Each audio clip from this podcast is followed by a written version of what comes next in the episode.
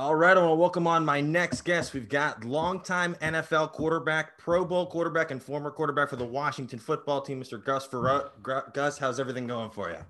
Yeah, everything's going great. How's it going for you? I'm good. I'm good. We got playoff football going on right now. We've got some interesting storylines going into the championship weekend. What have been your thoughts on the season? Because personally, I, I didn't know how they were going to get through it. They got through it, and we have three more games.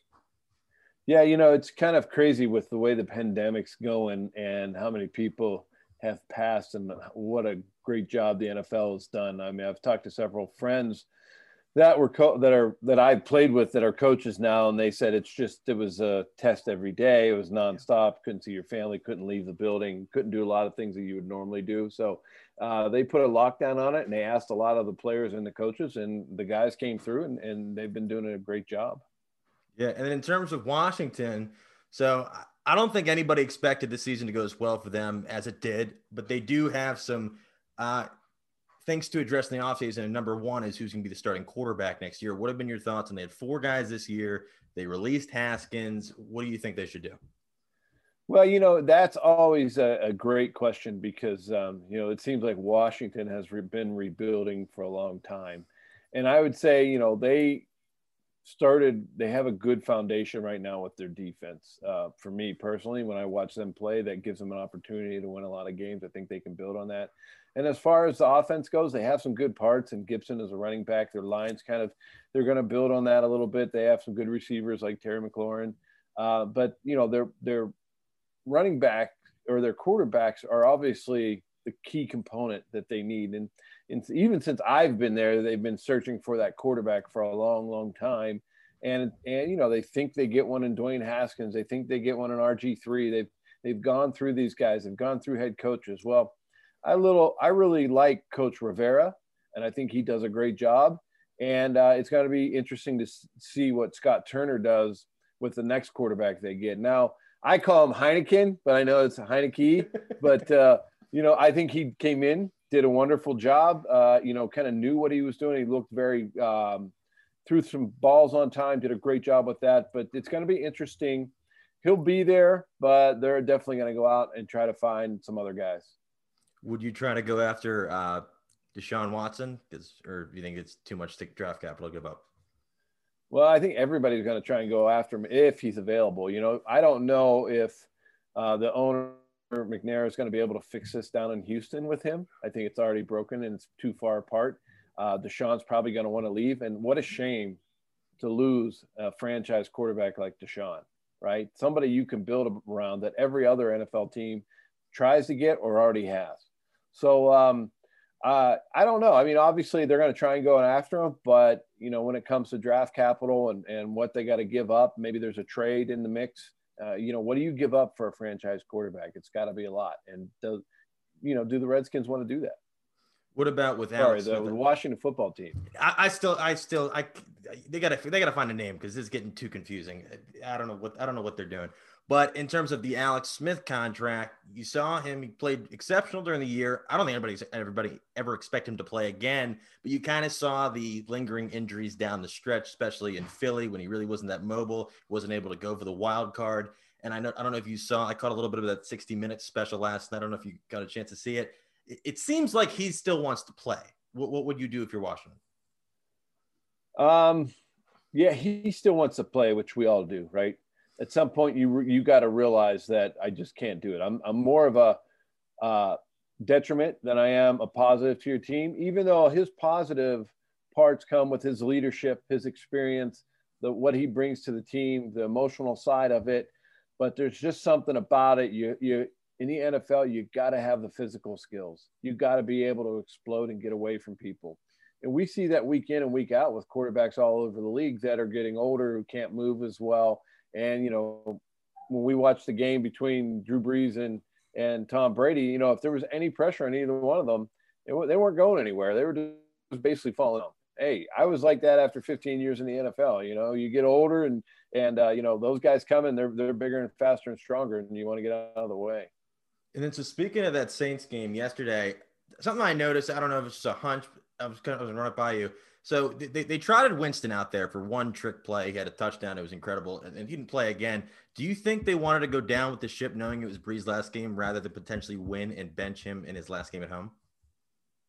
Yeah, I just talked to my son Gunner about that. He, you know, he's been home through COVID just because of uh, he hasn't been able to get a job. So we've been really into football. Uh, we've both been into you know we trade cards we we you know we collect all kind of different uh, basketball and football cards. I do vintage baseball so it's been a lot of fun being with him but he's a big numbers guy. He loves to uh, i think he's going to be a scout someday but oh, we'll see what happens. But uh, yeah he, he you know i think looking back on it i really believe that sean payton had to go to the owner and say hey look i think this is the way we got to go because the guy's given us so much but I don't know if it's going to help us win the game. Right. And so I think that that was an ownership, uh, Sean Payton saying, Hey, Drew, this is, we understand this because you saw everybody come out right before the game and say he's going to retire. And you believe that because you're not seeing the shots down the field, right? They got these incredible playmakers and they're throwing slants or throwing five, six yard routes all the time, maybe a corner route here and there, but nothing where he's driving the ball and everything like that. And, and we know that Jameis can do that. I mean, he threw a bunch of touchdowns, but he also threw a bunch of interceptions. But 30. It's going to be a different different quarterback under center next year for the Saints. Yeah, no, it was it was really interesting, and then this kind of you could kind of tell you kind of got that vibe from Brees when he's walking up the field. Like I think he's he knows he's done. I don't know what the Saints are going to do from here, but it's really interesting. And then, did you have any other um, kind of like what else caught your attention from the weekend? I know the Saturday's games. I know the, the Saturday night's game wasn't ex- as exciting as I think many people wanted to be. What was your biggest takeaway from the weekend? The Packers are really, really good, really good. You know what I mean? And and and I, it's going to be hard for for the Buccaneers to go up there and play in Green Bay in such a big game. Um, their defense looks good. Aaron Rodgers is on point. I mean, the ball's coming out just as well as it ever has, and he's got playmakers: Davante Adams, Aaron Jones. He's got some some his line is playing you know some really good football. They're coming off the ball. They're run blocking well. I just think they're the team to beat right now. Um, and and other than that, you know, you saw a Cleveland team go into Kansas City and had a chance to win. I mean, if you think about the T. Higgins play that fumbles through the end zone, if he's just down at the one, they probably score. The game's a lot different, you know. Then Patrick obviously gets hurt, goes out, um, and and what a job Henne did coming in and and just you know saving the game for him basically. Uh, but other than that, you know, I think the I think if you look back through the whole weekend, probably the Ravens game was the hardest to watch and, and biggest disappointment. Uh, they have a the one of the best kickers ever in the NFL missed two field goals. Right? Uh, how does that happen? And the Bills are probably saying like, okay, it's been 25 years, and finally we have somebody else missing a field goal. So uh, it's uh, it, it, that game was hard to watch because we know uh, Lamar Jackson. I've been on his side ever since, and people say all this stuff, but you go look at his stats compared to all the other great quarterbacks. He's right there at the top with all of them, and I think he just needs some more weapons on the outside. So if they do put nine men in the box, he can throw it to somebody. Do you think that I've been thinking about it since since their early exit last year against the Titans?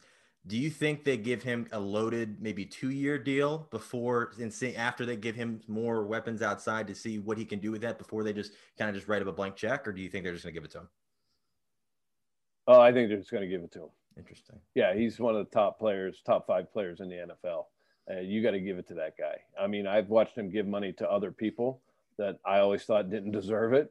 I mean, you know what I mean? It's just when you see what he can do, if you go look at his stats for his first three years compared to every other great player that's played that position, they're they're right there. He's like top three or four. Um, it's pretty amazing to see like his touchdown to interception ratio, plus how many yards he gains running, how many touchdowns he scores besides throwing the football.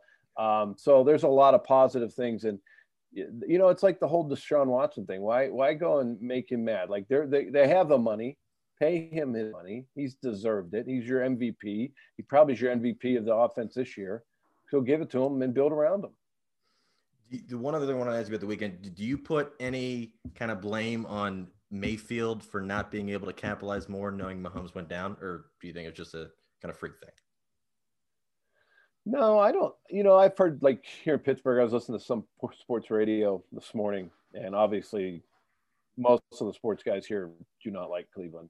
Um, you know, it's a big rivalry, but Uh, I think that Baker played a pretty darn good game. I think that uh, with going in there and his first really, really big, I mean, obviously beating the Steelers in the playoffs is big, yeah. right? You can say what you want. The Steelers had five turnovers, but still, he's got to be able to, to run the team, put the ball in the end zone. But I thought he did a good job. You know, I think that they figured out that the run game was going to be the way to go for them.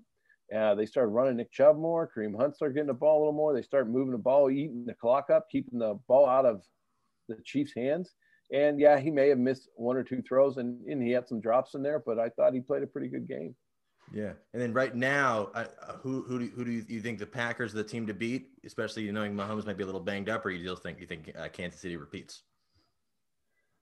You know, it, it's it's really hard to say because you see a Cleveland team that nobody thought was going to be there go into Kansas City and, and compete with them and play really well with them. So, yeah. That game, watching it, after that game and seeing it, uh, I think the Packers are the team to beat. Uh, I don't think Chiefs are very far behind them. And plus, you know, we don't we don't know exactly what happened to to Patrick. I hope he's he's well. But yeah. of all four of these teams, whoever plays in the Super Bowl, it's going to be a great game. Can't wait. It's going to be fantastic. So I want to ask you a little bit about your career. So I understand you went to the University of Tulsa. How did you ended up? How did you end up going there? I grew up in Pittsburgh, Pennsylvania. Um, you know, which you'd think like, how did that guy get to Tulsa? But you know, this was even before social media, the internet, cell phones, and everything else. And and you're wondering how you get recruited there. Well, back in Pittsburgh in the day, they had what they called the Joe Butler Metro Index Football Camp, um, and that's where all the local high school kids went and and uh, all the scouts from all the colleges, you know, the recruiters would come in and sit in the stadium, and they had it, I think, in the South Hills somewhere. And you just go out and they run a camp for two days, three days, and you go there and show your skill sets off. And luckily, I was, uh, you know, I was six foot four and big, strong kid and could throw the football and didn't have any other skill sets to go with it. But you know, we ran the wing T in high school. It's not like today where these guys are practicing day in and day out to be a quarterback so we had a coach. Uh, several coaches were there. Um, kind of saw me there, recruited me, and then you send them your your. It was actually videotape back in the day. You'd send them the videotape uh, through snail mail, and it's it's crazy how it was. But you know, Tulsa came and recruited me, and the reason I went there was um, their head coach David Rader came to Pittsburgh twice to see me and recruit me, um, compared to all the other coaches who did. And so um, got there and we threw the heck out of the ball, and it was a lot of fun were you was like was the NFL in the back of your mind, or were you just focused on playing college football at the time? Oh no, I was I was focused on playing college football. You know, uh, the NFL really. I mean, I had a cousin who was playing for the Bills at the time, oh, cool. um, so you knew about the NFL a little bit, but just never thought that it was going to happen for me because um, I wasn't one of the top guys in in the in the country and at, quarterback in college. Uh, you know, we threw the ball around a lot, but back in you know the late 80s early 90s not many people knew about tulsa you know? So uh, there was no way to promote yourself like you can now on social media uh, and do a lot of things. So um, that wasn't in my mind. It was just go out there have you know be the best i can do the best i can for my team and have a lot of fun.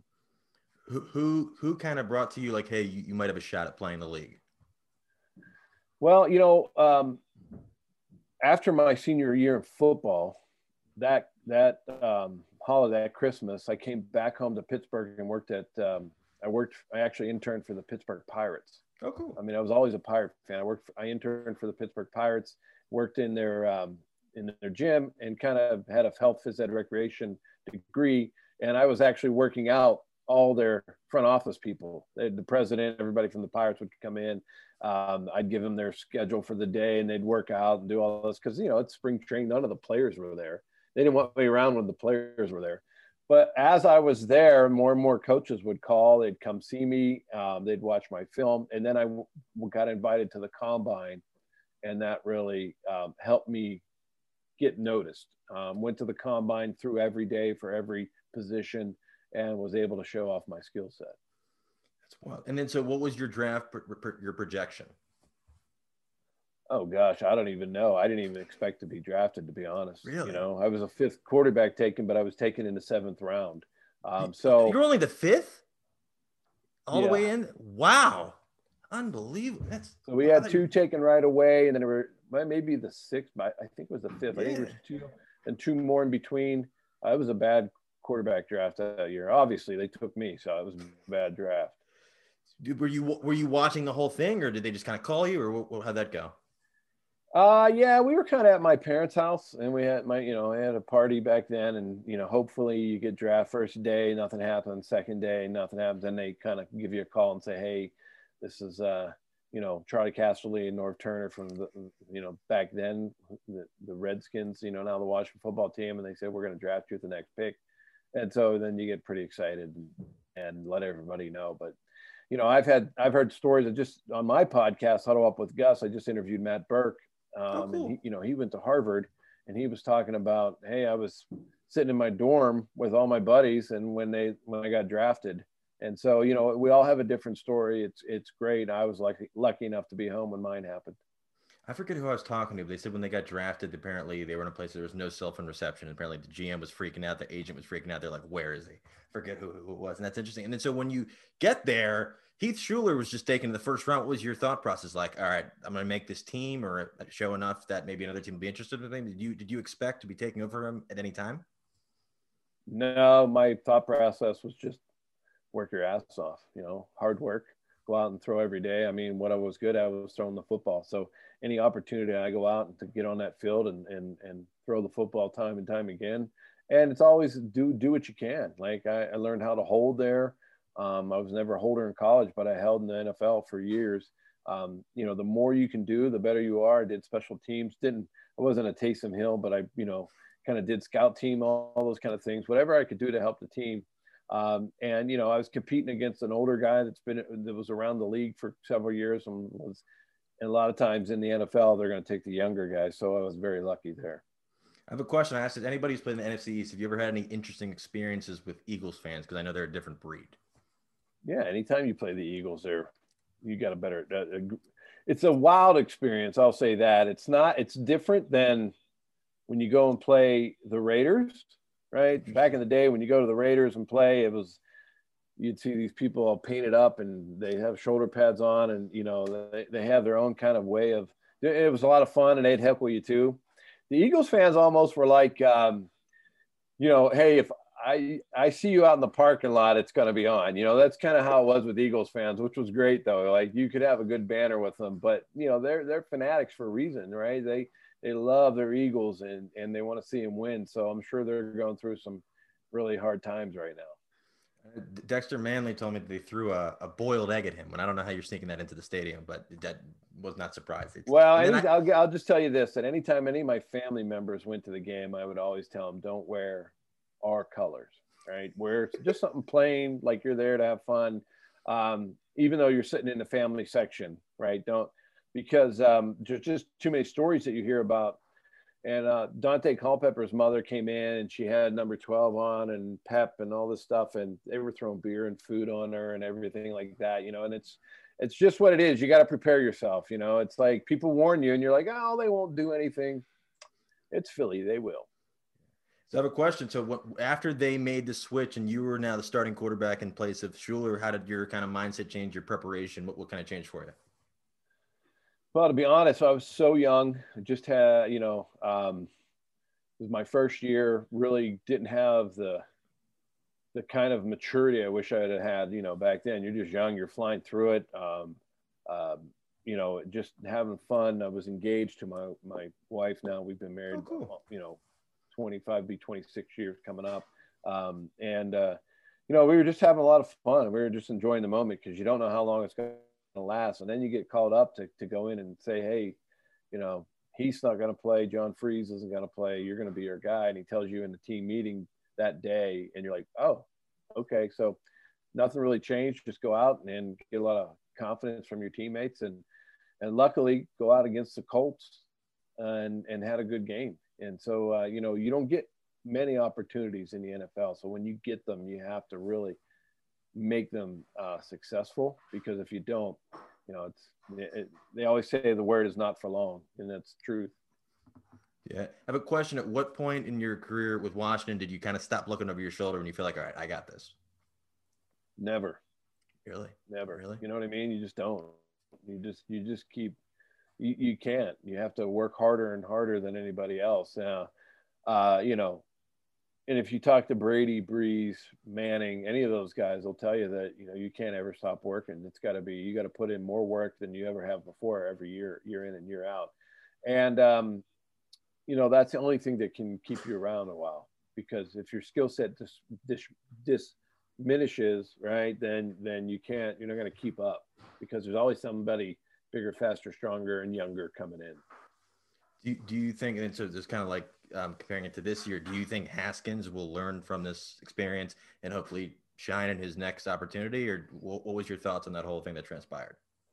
Yeah, you know, I've heard several different um, stories. Like he was he was at home, he had a lot of people around him. He maybe shouldn't have had, you know, and he wasn't uh, paying attention or doing the things he should have, and and hopefully it does humble him. Hopefully he realizes that you know, if he, if and when he gets another opportunity, that he has to take full advantage of it because we know he has the skill set. We know he can make all the throws and be out there. Now you have to put it all together, and it, it's not a one-time. Yeah, you can look good in in a practice. You can look good at training camp, but when you go out between the white lines and, and you're playing for your team and, and, and you only have so many games to prove that, it has to be every game. And you know, nobody's exemplified that more than Tom Brady. It's just amazing to watch. Did you did you expect Heinicke to perform even as close to as well as he did in the wild card? Well, we saw a little sample size of him earlier, um, so we weren't really sure what it was going to look like. And then you see him go out and and play really well, threw some really great balls. Um, was able to scramble and move around. I, you know, I think everybody was was um, happily surprised yeah. uh, of his performance. And, you know, and I hope that, you know, the coaches watch that. I hope the coaches probably have a great understanding of what kind of person he is, uh, what kind of leader he is, and given an opportunity to come into camp next year and compete. That's awesome. I gotta ask, cause I got a couple people that asked me to definitely ask what what what, what happened with the when the with the headbutt situation. I know he's gonna like a celebration. What what kind of happened with that? What what was your do you, do you remember that vividly of what kind of like what transpired and then what happened well, right I was having issues with, um, you know, uh, Carson Wentz, kind of um, Doug Pederson deal, right? So I was yeah. having issues with my head coach, and we weren't getting along, and so we were playing the Giants, which was always a big rivalry. Um, yeah. Actually, ran a touchdown in.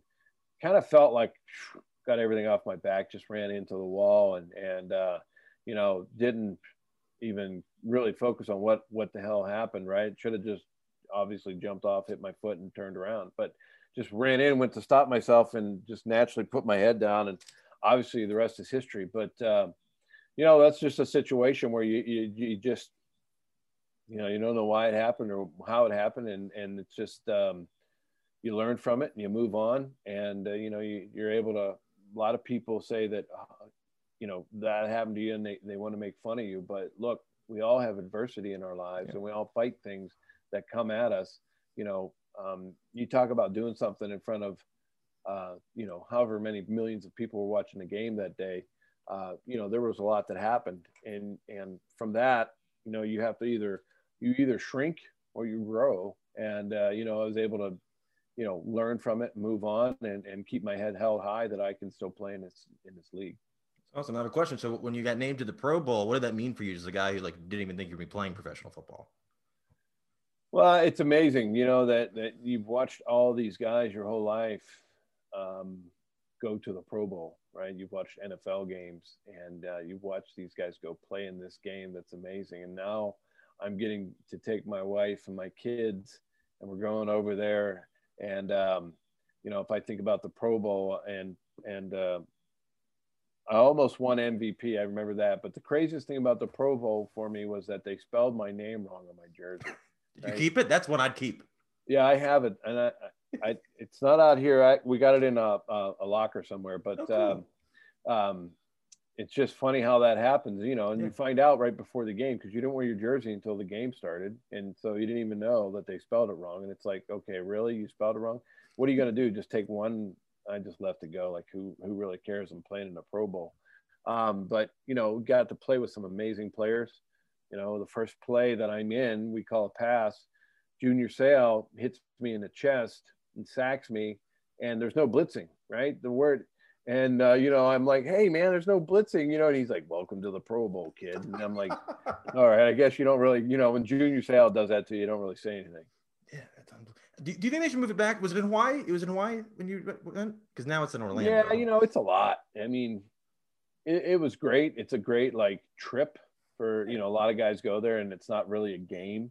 You know, you're going there to, for a week to do yeah. some fun stuff, hang out, whatever. Um, but if you really want it to be a game, I think you just keep it in the states like they have been. But you have it. You make. I think they should make more of an experience out of it. Like they had it at, down at Camping World Stadium and that was a tough place to go into. You know, I think that um, if they're going to have it, they need to figure out a way to make it more viable um, into the into what's happening in the NFL. Uh, they're trying to they try to do like baseball, right? The winner, the other team gets the ball. I don't know how they're doing all that, but uh, um, it's just crazy because you know guys don't want to go get hurt there and play in that game for a minimal amount of money. You know, there were a lot of guys there that that you know you're going to play for ten thousand dollars and you know, when they're making millions and million dollars football, why would they go to the Pro Bowl to just you know play a bunch of guys and get hurt? But it also is you're playing against the peers that, that you play against every week, and it and it's a it's a real honor to go out there and be invited to go stand on a football field with these other men that are you know football legends. Yeah, now I know I was speaking with, and actually I was looking at some of the guests you've had on your on the Huddle Up with Gus podcast. I and I saw you had uh, Morten Andersen, and I, I, was talking to him a, little, a couple weeks ago, and I brought up the idea, and he said they already did it. I think they should do a field goal kicking contest. I think it'd be electric, kind of like a home run derby. He said they used to have them, but they took it away. Yeah, yeah, they you know they don't like to give the kickers too much, right? I always mess with Morten on that stuff. He's like, ah, they should make it worth more points and all this stuff, and they probably should. Like, if you can kick a sixty-yard field goal, you yeah, probably should get four I points agree. for it, right? Yeah, yeah, which would make it even more fun. A fifty-yarder, you know, whatever, just make it make it even even worth more to go for it. Okay, um, instead of like uh, it's just opportunities to to win games and when you don't think you ha- you can and, and all those kind of things. But uh, I think they should do more with it, right? It's a big part of the game. Yeah. Now, you're not gonna like they should even do something with like um, um, like Canada does with their football with, with kickoffs and everything like that. Yeah. They give you a point for for if you kick it out of the back of the end zone, right? If you kick it within, you have to return it even if it's in the end zone. Like do different things like that. Obviously, our onside kicks, our special teams have changed so much because they don't want guys to get hurt. Yeah. But it's made it kind of boring. Yeah. No, because I was watching the Ravens Bills game the other night and you got a 3 3 game going easily down into the first half, and Tucker kept going off the uprights. And I was at a while that I'm like, what if you got more points for getting off the uprights than you did going down the middle and it just kind of changed the whole complexion of it? I'm like, they would never do that. But that'd be it'd be interesting. Three points off the uprights, one down the middle, and you have to try to nail it right there.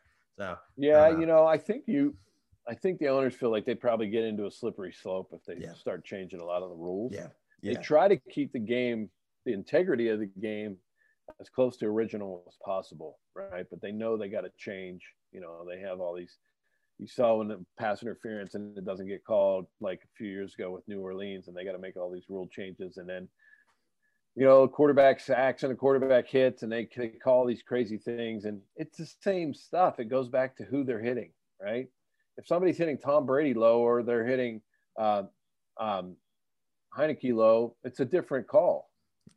You're right. It, it all goes back to you know uh, a ref making a, a choice. Yeah, and I have a question. So you played 15 years, uh, went around to a bunch of different teams. What was like the key to your longevity? I, I don't, you know, for me, it was just always being supported by my wife and my kids. Uh, we went everywhere together. I traveled with them everywhere we went, oh, and cool. then that always gave me the strength to go on and, and and work really hard and try to be with the team. And I think the other thing that was able enabled me to go from team to team was when I'd go to a new team, it's and you learn a new offense, it's like learning a new language, right? And I was able to catch on pretty quick for most teams. Um, some were harder than others, but um, was able to catch on and, and go out and produce uh, for them and and try and win them some games. And I think that's what you know. And the other good part was I could throw the football, right? I was given a, a, a God-given ability to go out and pick up a ball without warming up and throw it wherever you want. And uh, that helped me stay in the league just as long as anything. And then for another guy who actually was another seventh rounder who's bounced around, what was your thoughts on that Ryan Fitzpatrick throw in was it week 16 when like was it against I think Oakland the Saturday night game? Yeah, that uh, I mean, they don't call him Fitzmagic for nothing, right? Ryan's one of my closest, oldest friends. Oh, cool. Um, in the NFL, and uh, you know, just there was going to be a guy that that could do that. That, that would be Ryan, right? Um, you know, I thought that the Dolphins should have been the way they were playing. Their defense was that the people they had on their team. I thought he should have been the quarterback all year. Let Tua sit, right? And they put him out there, and I don't think he was ready. You know, he says like, "Oh, the NF, this NFL thing's easy." Yeah, yeah, right. Wait till they figure you out, and then they start blitzing you, and, and you can't figure out where to go, or every receiver is locked down. We'll see how easy it is then. But um, I just I just love the way Ryan played, and he's always done amazing things. Every team he's been on, he's had great games, and uh, it, he's just proven it time and time again. And it was an amazing play. You know, that's he and I. You know, it's funny we're very similar. You know, he beat several of my records just because he's played longer. You know, I played for seven teams, he played for eight. I threw a touchdown with seven different teams. He threw a touchdown for eight different teams, and I'm like, how long are you going to stay around? He's like, as long as I can, I guess. But he does have seven kids to support, so it's a lot. Interesting. I know that. That's unbelievable. No, because I remember uh, he he was unbelievable this year. I don't know what the Dolphins are going to do. I think they're the number one. If, if Watson is available, I think that's the easiest option because they have the, t- the third pick in the draft. They also have Houston's picks that they swap from the Tunsil deal. And if they're not sold on Tua, flip them. I don't know. That, that's interesting. I have a question. Excuse me. When did you kind of know you were kind of ready to retire? Well, you get older and you start asking yourself that, right? And you know, you where you're going and you're playing backup where your body's beat up and and you know, I asked a lot of veterans, how did you know? When did you know? And everybody says the same thing. You just know. You just kind of know when it's time for you to retire. It's like Drew Brees, you know, he probably could snake it out a few more years, but he probably just knows that it's time, right? It's time. There's younger guys coming up. Let's give a shot at somebody else. Uh, he played long. He's going to be one of the top quarterbacks ever to play in the NFL. But yeah as you get older and as the kind of everything kind of wears off of you, right? There's, uh, you know, you just kind of know, right? And and then it comes down to I want to be with my family more, and I want to be around my kids more. But the other thing I'll say is, once you're out, you're out. They're not coming back to get you. Yeah. Like what happened with Gronkowski is amazing. Like he yeah. quit him and Jason Witten to see them leave for a year and then come yeah. back. That's crazy. That rarely ever happens. And then I want to ask you something. I'm not 100% sure. I saw it online. I want you to confirm it. Is it true you coached Ezekiel Elliott in high school? Yes, Ezekiel and Foye. Foye oh. Lukan is a linebacker for the um, Atlanta Falcons. Oh, cool. So what was Number that? 54. Did you, did you know that they were like, all right, these guys are going to be like, we're going to see them in the NFL a few years early on?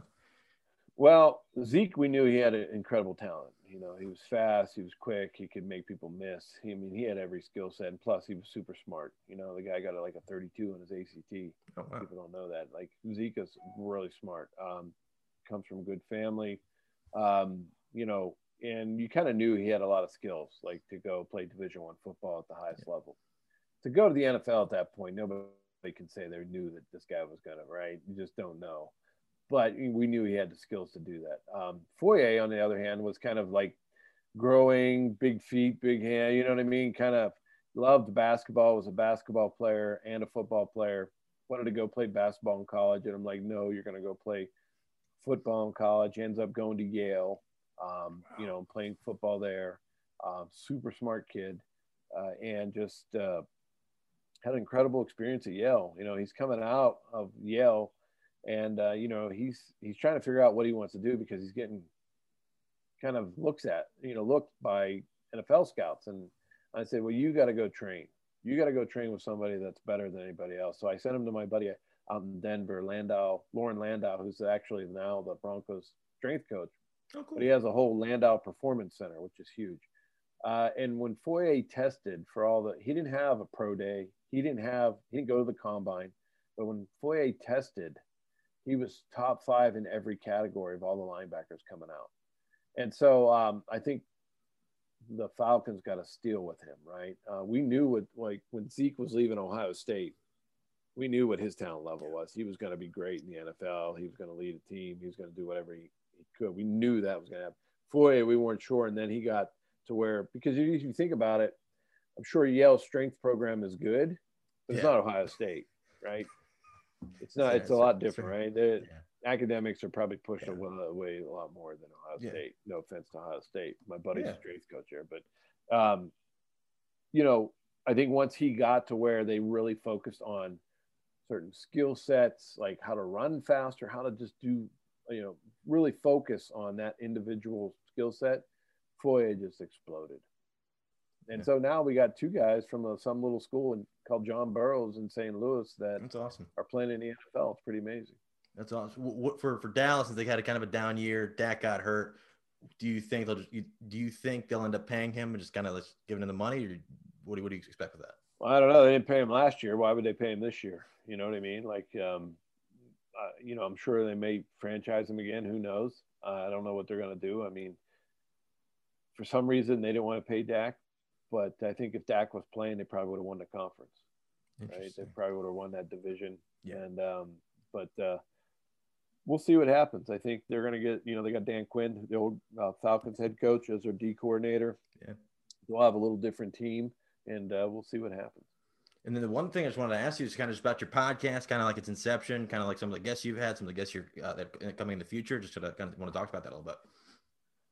Yeah, you know, the podcast was kind of started a few years ago with my friend Dave Hager and I, and we just were got real sick of uh, talk radio. You know, we're both here in Pittsburgh, and and talk radio was a lot about you know, hey, this pirate. We we're both pirate fans, right? And it's been hard being a pirate fan the last so many years. And uh, you know, everything was hypotheticals and a lot of complaining, a lot of you know, no stories, no you know, there wasn't a lot going on about what's happening in Pittsburgh besides the Pirates, Penguins, and the Steelers. And so we said, let's get a show to where we talk about sports and talk more stories about how they change people's lives. And, you know, we weren't hearing a lot of that. So we really wanted to talk to people about how sports shaped their life. And that's kind of where we, the mindset came from for our podcast. And so we just start off the same with everyone. Our first guest was Roberto Clemente Jr. And, uh, you know, I, I've known him and I wanted to hear his story. And, uh, you know, then our next guest was Rocky Bleier. And you talk about two different people but both influenced by sports in a major way. And I just had recently on um, Jeremi Duru, who's a law professor at the Univer- American University in DC. Yeah. And, uh, you know, he uh, came out, he was just an amazing guest, super smart. He helped write the Rooney Rule and he helps oh. with, um, you know, equality for coaches and all that stuff. So, uh, you know, he, he grew up in Africa, moved back to uh, Maryland when he was seven and soccer was big in Africa. He knew how to play soccer, was very good at it, and that helped him create friendships. Uh, sports did when he came back, right? Because there's this kid was kind of shy, quiet, but he got on soccer field. He's a different kid, so it helped him create friendships, carried him on, and then he always wanted to fight for racial uh, equality and, and all the injustices that are going on. So molded those two together into an incredible career um, but you know, I have all kind of guests. I've had Matt Burke on, Matthew McConaughey. I've had, you know, James Brown from from you name it. James has been on Fox Sports, everything else. Uh, yeah. You know, just guy who worked for AOL. Now Jimmy Lynn is is a professor at Georgetown. Uh, Jimmy was the first one. He and I did the first interview, like we're doing right now, with AOL, where he was online typing in the answers to the questions he was asking me and we were in my house in Ashburn, Virginia, doing this first interview for AOL, which was kind of crazy. Um, so, you know, we've just had amazing guests, but no matter who it is, if all sports has affected their their life somehow, some way. Yeah, yeah. Well, that that's really all the questions I really have for you. How can people find you on social media, keep up with you, and then just uh, find your podcast and so they can check it out? Yeah, you know, you can find my podcast called Huddle Up with Gus anywhere you listen to your favorite podcast. Uh, just like anybody else. You can put your podcast in a lot of places. Uh, we are going to be on Sounder right now. It's a it's a new new platform. Uh, we're going to be going over to Sounder. Uh, you can also find us on 1631 Digital News out of DC. Uh, my friend Joe Corby. And then um, you can find us on social media at Huddle Up with Gus. You can find me personally at Gus Frerotte on any social media and follow me. And uh, you can go to our website, huddleupwithgus.com uh, where where you can find out all of our old podcasts. We've done over 90 episodes. Wow. And uh, we have a store on there. You can buy mugs and shirts and T-shirts and all kind of stuff. And really, nobody buys them. But if you'd like to stay warm through the winter, you can get a, a hoodie. It's cold. It's getting cold. Yeah, but yeah, but do do appreciate you taking time talking for your minutes. But it's been awesome. I really it does mean a lot.